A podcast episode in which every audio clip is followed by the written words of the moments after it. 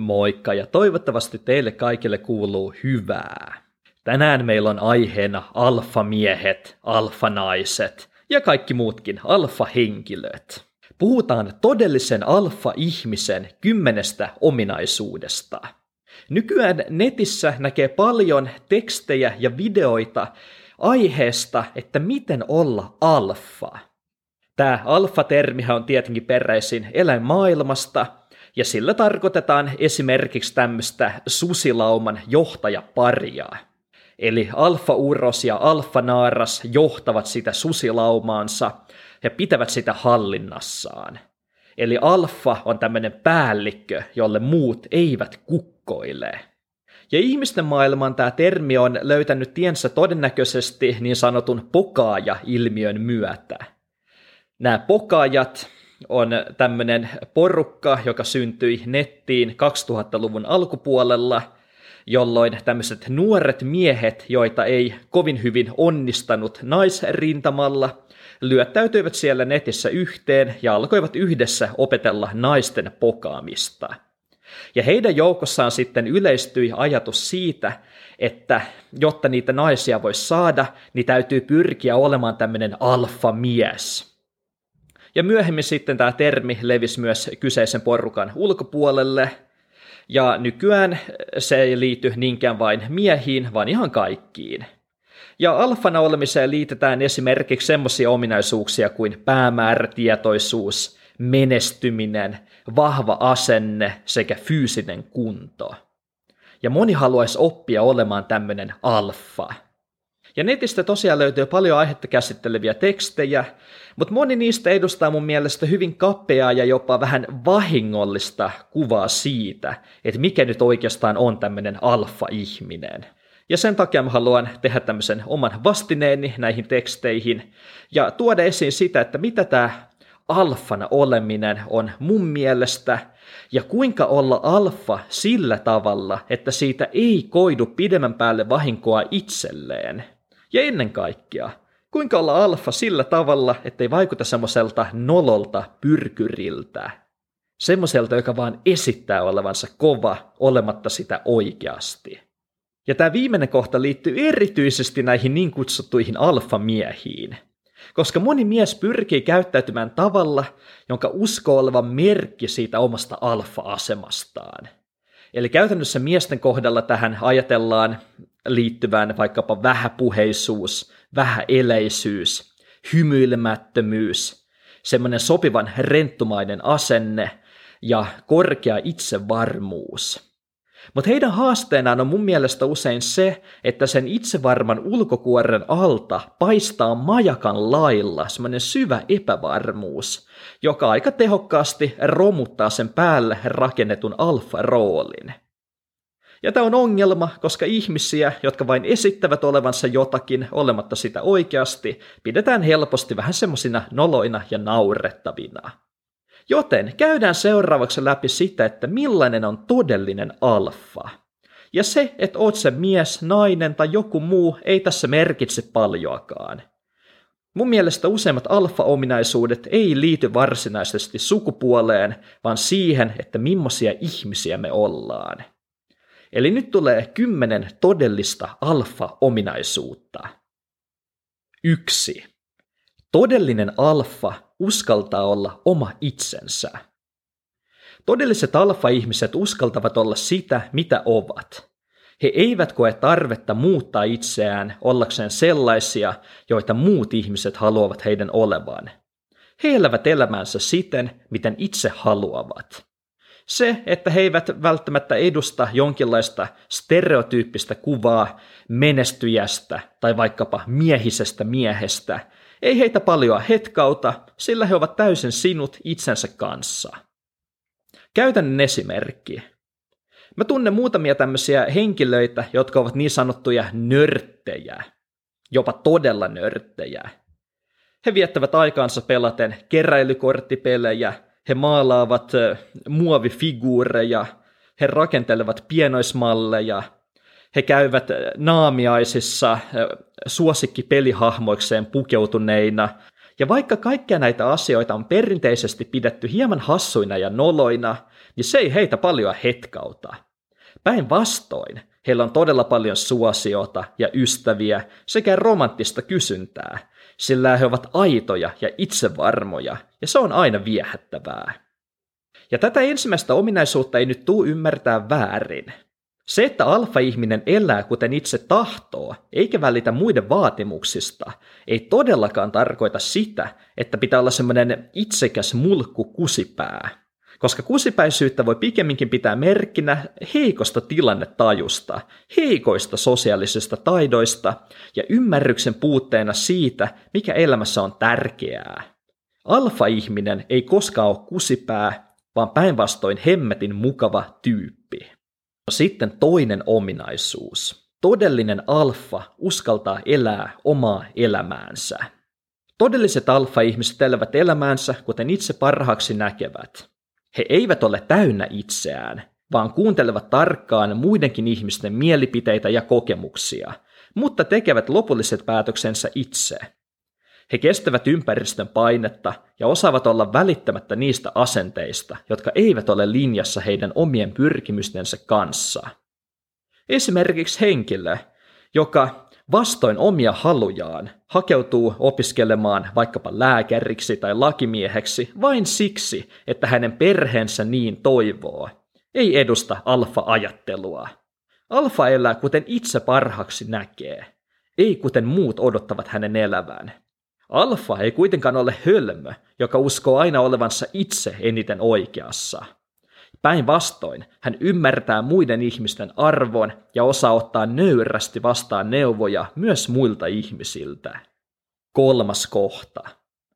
Todellinen alfa uskaltaa olla aito ja rehellinen. Alfa-ihmiset eivät käytä puolta hereilläoloajastaan vaivaten päätään sillä, mitä muut heistä ajattelevat. He eivät toimi holtittomasti ja typerästi, mutta uskaltavat tarvittaessa olla aitoja ja rehellisiä myös niissä tilanteissa, joissa se ei kaikkea välttämättä miellytä. Alfa-ihmiset eivät kiertele, eivätkä manipuloi. Eivät valitse roolejaan sen mukaan, mistä heidän seuralainen sattuu pitämään. Ja semmoinen kielteinen tähän liittyvä esimerkki löytyy tästä mun alussa mainitsemastani pokaaja-yhteisöstä – Eräs heidän keskuudessaan yleisesti käytetty tekniikka on seuraava. Pokaajamies kysyy naiselta, millaisista miehistä tämä nainen pitää. Ja vastauksen saatuaan pokaaja antaa pikkuhiljaa, vähän vähältä ymmärtää, että on itse juuri tällainen mies. Hän jättää paljastamatta itsestään ne puolet, jotka ovat ristiriidassa naisen toiveiden kanssa, ja sen sijaan korostaa vain niitä puolia, jotka ovat naisen toiveiden mukaisia. Eli käytännössä hän pyrkii antamaan vaikutelman, että on juuri sellainen mies, jota tämä nainen on hakemassa. Ja tämähän ei ole alfa-käytöstä, sillä tavoitteeseen päästäkseen mies harrastaa valikoivaa totuutta. Ja se ei ole ehkä aivan valehtelua, mutta suoraselkäiseksi ja rehelliseksi sitä ei voi oikein kutsua. Eikä se herätä kanssa ihmisissä kunnioitusta. Neljäs kohta. Todellinen alfa uskaltaa puhua tunteistaan ja huolistaan. No tässä samassa pokaaja-yhteisössä vallitsevan näkemyksen mukaan alfamiehet ovat miehekkäitä siksi, että he ovat vähäeleisiä ja vähäpuheisia. He pyrkivät olemaan kuin toimintaleffan sankareita. Strong and silent type – eli tämmöisiä vahvoja ja hiljaisia tyyppejä. Ja erityisen vähäpuheisia he pyrkivät olemaan niin kutsutuista beta-puheenaiheista, eli kaikesta siitä, minkä he laskevat nössöksi tai naiselliseksi.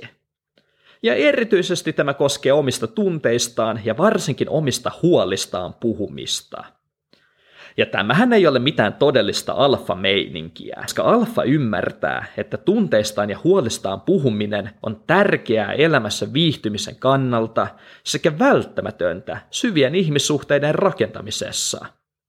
Hän ei pelkää sitä, että häntä pidetään nössönä siksi, että hän kertoo avoimesti tunteistaan ja huolistaan – ja tämä tunteistaan ja huolistaan avoimesti puhuminen on alfa-käytöstä juuri siksi, että se on niin vaikeaa. Se vaatii rohkeutta ja henkistä lujuutta. Se vaatii uskallusta paljastaa sisimpänsä ja uskallusta kohdata se, että joku ei ehkä pidäkään siitä, mitä me kerromme. Todellinen alfa on se, jolta tätä rohkeutta, lujuutta ja uskallusta löytyy. Sen sijaan joku, joka ei uskalla puhua tunteistaan siksi, että joku toinen pitäisi hänestä silloin vähemmän, ei edusta alfa-ihmistä. Tässäkin on tosi mainittava se, että tämä ei ole mikään kehoitus kertoa kaikille suoraan se, mitä heistä ajattelet. Koska monien mielestä rehellisyys tuntuu rinnastuvan siihen, että lausutaan ääneen muita loukkaavia ajatuksia. Ja sitten myöhemmin selitellään, että no minä koitin vain olla rehellinen. Ei todellakaan. Alfa-ihminen suhtautuu aina kunnioittain muihin ihmisiin ja puhuu omista tunteistaan ja huolistaan ilman, että samalla satuttaa muita. No sitten viides kohta. Todellinen alfa uskaltaa asettaa rajoja. Alfa-ihminen kunnioittaa muiden ihmisten rajoja ja uskaltaa vaatia myös muita kunnioittamaan omiaan. Jos alfa-ihminen havaitsee, että joku ei toistuvasti kunnioita hänen asettamiaan aiheellisia rajojaan, ei hän epäröi ottaa asiaa puheeksi ja selvittää sitä. Alfa-ihminen on kuitenkin tarkka siitä, että ei tule asettaneeksi semmoisia asiattomia rajoja, jotka loukkaavat muita ihmisiä.